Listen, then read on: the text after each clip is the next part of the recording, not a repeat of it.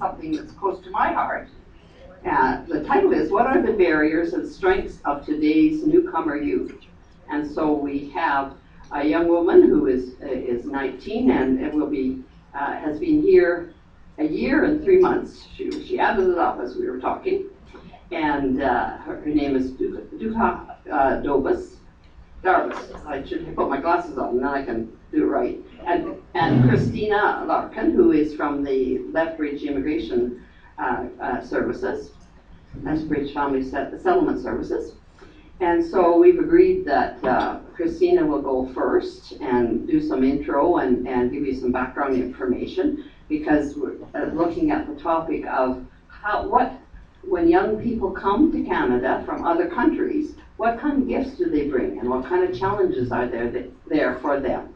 And you'll be impressed with uh, uh, uh, who, who had um, a little bit of English, she said, when she first came. And now she, she's in grade 10 at LCI and, and doing very well. And, uh, but this is one of her first uh, large speaking engagements. So she's, uh, so we'll have to have some, I told her about a time when I was so nervous my knees actually were knocking together. And so she's hoping her knees aren't going to knock, I think. Uh, but we, uh, it's really exciting to have new, new people here in our community and uh, bringing some different ideas and experiences and gifts. And so this is going to be a very interesting uh, time. And I hope as you uh, have your time over your meal and your time to discuss what you have heard that you'll have some interesting questions to, to follow up on. And uh, so I'm going to uh, turn the, the mic over to Christina Larkin, uh, the Immigration and Settlement Services worker. And then I'm sure she will introduce uh, our, our other guest speaker uh, when she's done too, okay?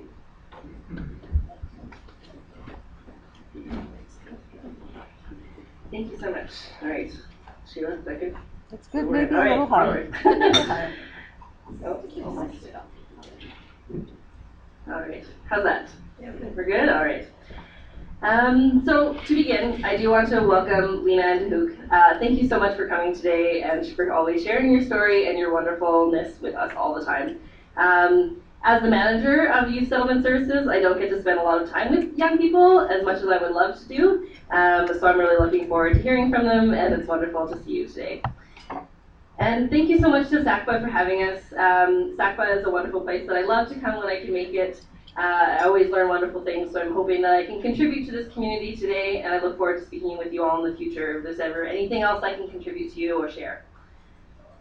Uh, but to begin, my name is Christina Larkin, and I'm the manager of Youth Settlement Services at Lethbridge Family Services. We're a highly accredited charitable human services organization that improves the well-being and quality of life for individuals and families in southern Alberta. You may have heard of us, we're a fairly large nonprofit. um, there's four programs of Lethbridge Family Services, and within that program, uh, within that, we have immigrant services. And within that, we have a variety of teams one of which is Youth Settlement Services, which I have the privilege of heading up. We support young people like Lena and Dahouk uh, from ages 3 to 25, which is a huge amount of young people, uh, and their families in this adventure that we call settlement. At Immigrant Services, we do everything from picking refugee families up at the airport. You may have remembered some photos in the newspaper from last year or a couple years ago. Um, people seeing snow for the first time, um, and meeting independent immigrants when they come into our office looking for support. Uh, we walk them to their first day of school, we help them register for soccer, and we support them to share their story with their community and to find space within it. Our work is based on needs assessments. Um, it's focused on building independence and works very hard to center the autonomy of each individual we serve. Um, I have the pleasure and the privilege and the responsibility of being part of a team that welcomes individuals including young people to our community from around the world. From this experience, and from my time living and working with young people here in Lethbridge over the past 10 years, I'd like to highlight some of the barriers which I see myself and my sector and our community complicit in, and the strengths I see us able to support. Dahouk is going to share some of her personal experiences, and I'm going to be speaking on behalf of a community service worker um, to just highlight some of the ways that I think that we can maybe do a better job. I'm going to start with making a statement that I think we all need to make occasionally. I make a lot of mistakes. As a service provider and as a sector, we, we very often and fall, do fall victim to our own biases. I try to do things more quickly uh, than maybe I should, and that results in missed opportunities for the independence of young people. And I'm not always prepared as I could be for the young people who arrive, because we're all part of systems that take a long time to change. Um, and we know that newcomers can arrive overnight. We sometimes get calls to go to the airport at midnight. They're here, quick. um, the reality is, these realities are part of the barriers that newcomers face when they arrive in Lethbridge. Uh, and they are barriers that we put up around them sometimes, intentionally or not.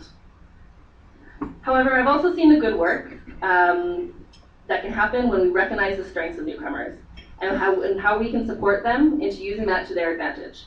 By identifying how we contribute to their barriers, uh, we can also learn from newcomer, newcomer youth about the ways we might dismantle those barriers. So, here are some ways that I've identified that me and my colleagues uh, can support our wonderful newcomer youth, which I'll explore in the next few minutes. So, number one, we can work harder to show them that we, uh, to see them, show them that we see them, and to welcome them. We can ensure that we frame newcomer youth with their strengths in mind and not their deficits. We can better respect their autonomy, and we can identify our role in systems that exclude them. So, number one, we can work harder to show them and see them and welcome them. This sounds sort of fluffy and vague, because like, didn't we put hashtag welcome refugees on our profile photos last year? Are we ready? Um, but there are more tangible ways that we can welcome our newcomer youth as identified by our newcomer youth. So, from the things that they have said, we need to say their names correctly as much as possible. We need to work really hard to learn how to do these things. Um, when their names get translated, for example, uh, from alphabets that are not the alphabet we use, they don't get as translated as phonetically as you might expect. Um, for example, when newcomers are coming uh, from Arabic speaking or Nepali speaking places, they get translated at the border and so, for example, you might see an Arabic speaker um, with the first name with a GH in it, and it is not a hard G sound. It's in fact kind of like a rolling R that's really hard for me to say, like Ghaida. Very hard, but you need to try. Um, a V sound will sound more like a German V, like a W, um, or an English W, than an English hard V, or the Spanish B. I was spending time with a, Syria, a young Syrian girl last week, that she and she told me that the way her schoolmates say her name means fork in Arabic. Not ideal. so we need to work on that. we can ensure that we frame uh, newcomer youth with their strengths in mind, is my next point. So at a recent conference, I heard a really great suggestion from a researcher in education that we might consider framing young people who are learning the English language as emergent multilinguals. Emergent multilinguals instead of English language learners. So, while English language learners does sort of in, in, involve um, a little bit of their strength, saying that they are learning this, this process and learning this language, um, emergent multilingual gives them the credit for already knowing multiple languages. I was one of the few people in my community growing up that had the privilege of graduating with a bilingual diploma, and then I learned another language later, and I'm still very far behind most of the youth I work with. As Canadians, we, we very often don't have as many languages as the newcomer youth who are arriving on our doorsteps. So we can take a uh, page from their very strong books.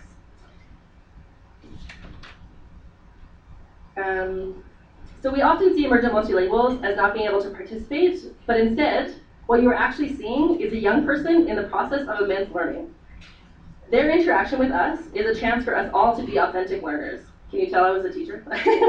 really into the learning. Um, and by focusing on their deficit of not having yet reached full fluency, robs us all of the opportunity to work through the process of learning. Um, when we work together through things like sign language, repeating ourselves more slowly, something I need to work on, um, listening much harder, and using technological tools like Google Translate to make it through an interaction, we all benefit. A tip on the phone use or working with interpreters, it's used most effectively if you use short sentences, small words, and watch for idioms, uh, which don't translate very well. People appreciate the effort of trying to make it through a conversation and not dismissing a language barrier as a reason to not interact or not involve a newcomer youth. Because when we put in that effort, it shows that we are truly welcoming them, that we are really, really honestly interested in having them here and part of our community. So we need to put in that work. My next point is that we can better respect the autonomy of newcomer youth. By autonomy, I mean recognizing the fact that these are intelligent, capable individuals who should have the right always to make their own choices.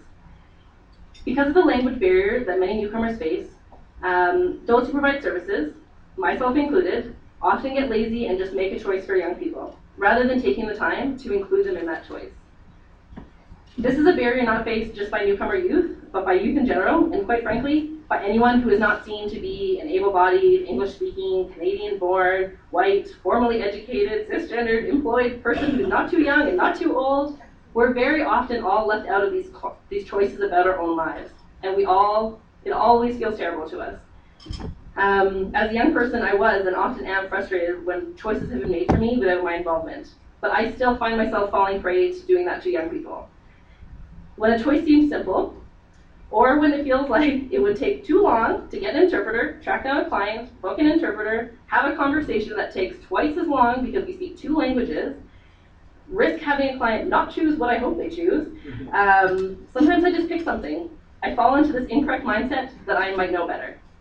It's something I need to watch in myself.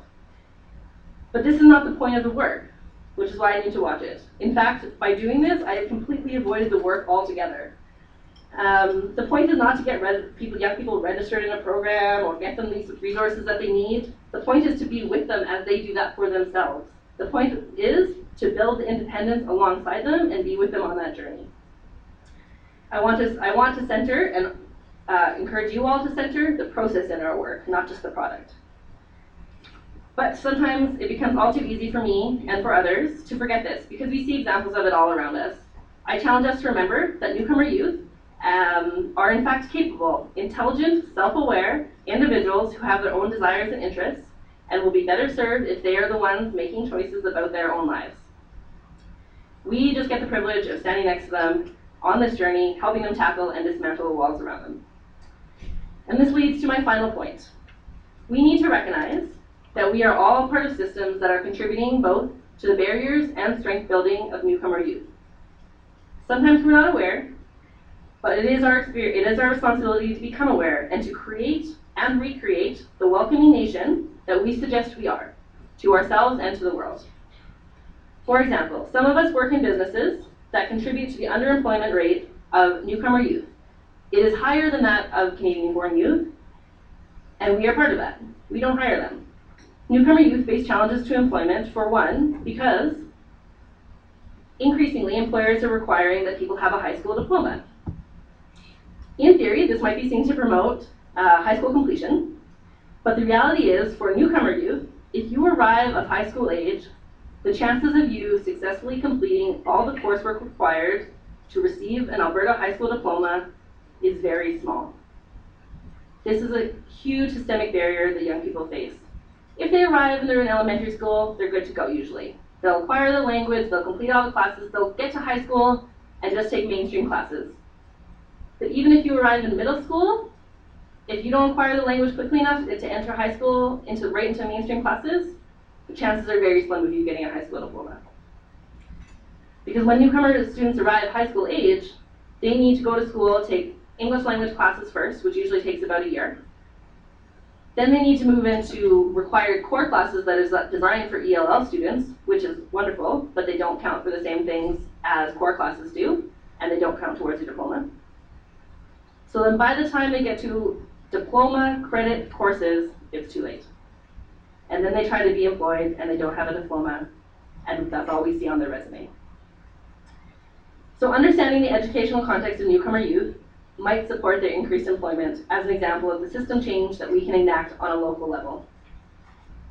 We can identify that, that the strength of a vast majority of newcomer youth, uh, a strength that newcomer youth exhibit, is an extreme dedication uh, to primary, secondary, and post-secondary education, and high aspirations for meaningful employment. It is the number one reason cited by parents to me about why they arrived in Canada. We're here for our children to get a good education. Their children were missing out on an education by remaining in refugee camps or remaining in their country of origin. They're here for their children's education. So they're very dedicated to it, but sometimes they get to the end of high school and it doesn't look like it on paper. So we need to recognize this as a strength. So I face this as myself as an employer in the field of settlement. When I have positions available, how can I accommodate for the fact that while I want to employ young people or youth workers who have lived experience as a newcomer, while I also have this sector requirement of high educational attainment? It's a process I struggle with and don't really have any answers for currently. but I invite you all to this very interesting and challenging conversation I'd love for us as a community to work on addressing that. And finally, to bring up a final topic that I'm not going to delve into in the seriousness that it requires, I apologize, but we all need to become personally aware of the ways that we contribute to the global situations that create refugees and forced migration in the first place. As members of an industrialized, militarized culture, we have to reflect on what actions are being taken around the globe through trade, military, and humanitarian efforts in our name and how those processes contribute to families fleeing, feeling the need to flee from their homes. They leave behind family members, they leave behind the lives they have built on the gamble that this home will be safer. It's a sobering thought that sits with me as I move through the work of supporting newcomer youth, knowing that in many ways, my culture has not just welcomed them, but also directly and indirectly contributed to their being here at all. So simply, my being here today um, is in hopes that with my offering of some of the things that I've done wrong uh, and struggled through as a youth worker and as a human, um, that I encourage you to consider these, these, these questions and challenges and, and invitations. And I hope that I can offer you some of those resources to join me in that conversation. I hope that you consider your role in the barriers and strengths of newcomer youth. From my perspective, we are so, so lucky to meet the young people including those who are here today. And we should put in the effort that at least matches the effort that they themselves are putting into their settlement. So thank you to Hook for being here. Thank you for joining us, Luna. And for being in our community, and I hope that we can continue to improve to make this a great place for you both to be. Thank you.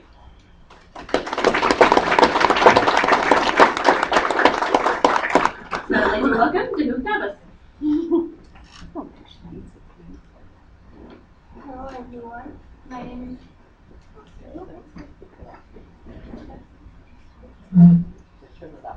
Hello everyone, my name is Elizabeth. I'm from Syria. I have been here in Canada for one year and three months. I am 19 years old and I am studying in LCI. And thanks for listening to me and I would like to share to you today my story. First, my life in Syria, I think it was uh, that's life any person wish to have. Like I have everything, but I have nothing to worry about. When I was 13 years old, the war started in Syria, and it's not my fault, and nobody can control it. So I had to leave my my city or my country, Syria, to Lebanon, and I left there for five years. And I think it was the worst five years in my life, and I would like just to delete it and sometimes I feel like even I am 19 years old, but I would like to come back five years to the past. Some people think like I am crazy, I am still young, so why I have, why I would like to return this five years. Because in these five years, I think it is the important five years to everyone. In these five years, persons start to rebuild or to build their characters, their dreams, everything. But for me, I stuck in black or dark corner for five years. And like I had a chance to come to here and maybe rebuild it or to just forget about these five years. And I'm very grateful to the Canadian people and to the government, Canadian government who gave me this chance to live or to relive my life again. And for Something I was sharing with my friend Sheila yesterday. In Syria, we had to, to study a subject called nationalism. I had, I think I started to study it since grade five, but I have never understand which mean and what's mean, like just nationalism. But I've never asked because it's just something we have to study. After when I left Syria, I started to understand which what what like nationalism means. And when I came to here, I started thinking if I'm gonna to be Canadian or Syrian nationalism. It's just something make me thinking about and consider. Then I decided to be the both of them, the Canadian and the Syrian nationalism, but by picking the good things from each other because nobody is perfect and in each person there is something evil or So I would like to be the good from both of nationalism and it is my dream to be. And for the stuff that work well or good or help me in this year here in Canada, I think it was an important thing to me and to my family is the smile of people. Even if we know, if we have no idea who is the person, but when you go to the street and you see a smile on their face, they just make you feel it is your home. Don't worry. We'll come to you. You will, you will have the chance to rebuild everything again. And for other things, my teachers and people and government, I think they did the best thing to help us and thank you for everyone. But I told you in the beginning there's nothing is perfect. There is something it didn't work well too. And uh, I just, it's made me happy now and comfortable to tell you about my story because just I gave the answer. Since I came to here, I have goal to continue my education and to get my career professional in a university. But when I came to here, I find I found out I stuck in a problem of the age because I am 19 years old. So 19 years old newcomer to any country, or for me, like they're a little bit left behind because they considered it between the adult or the youth.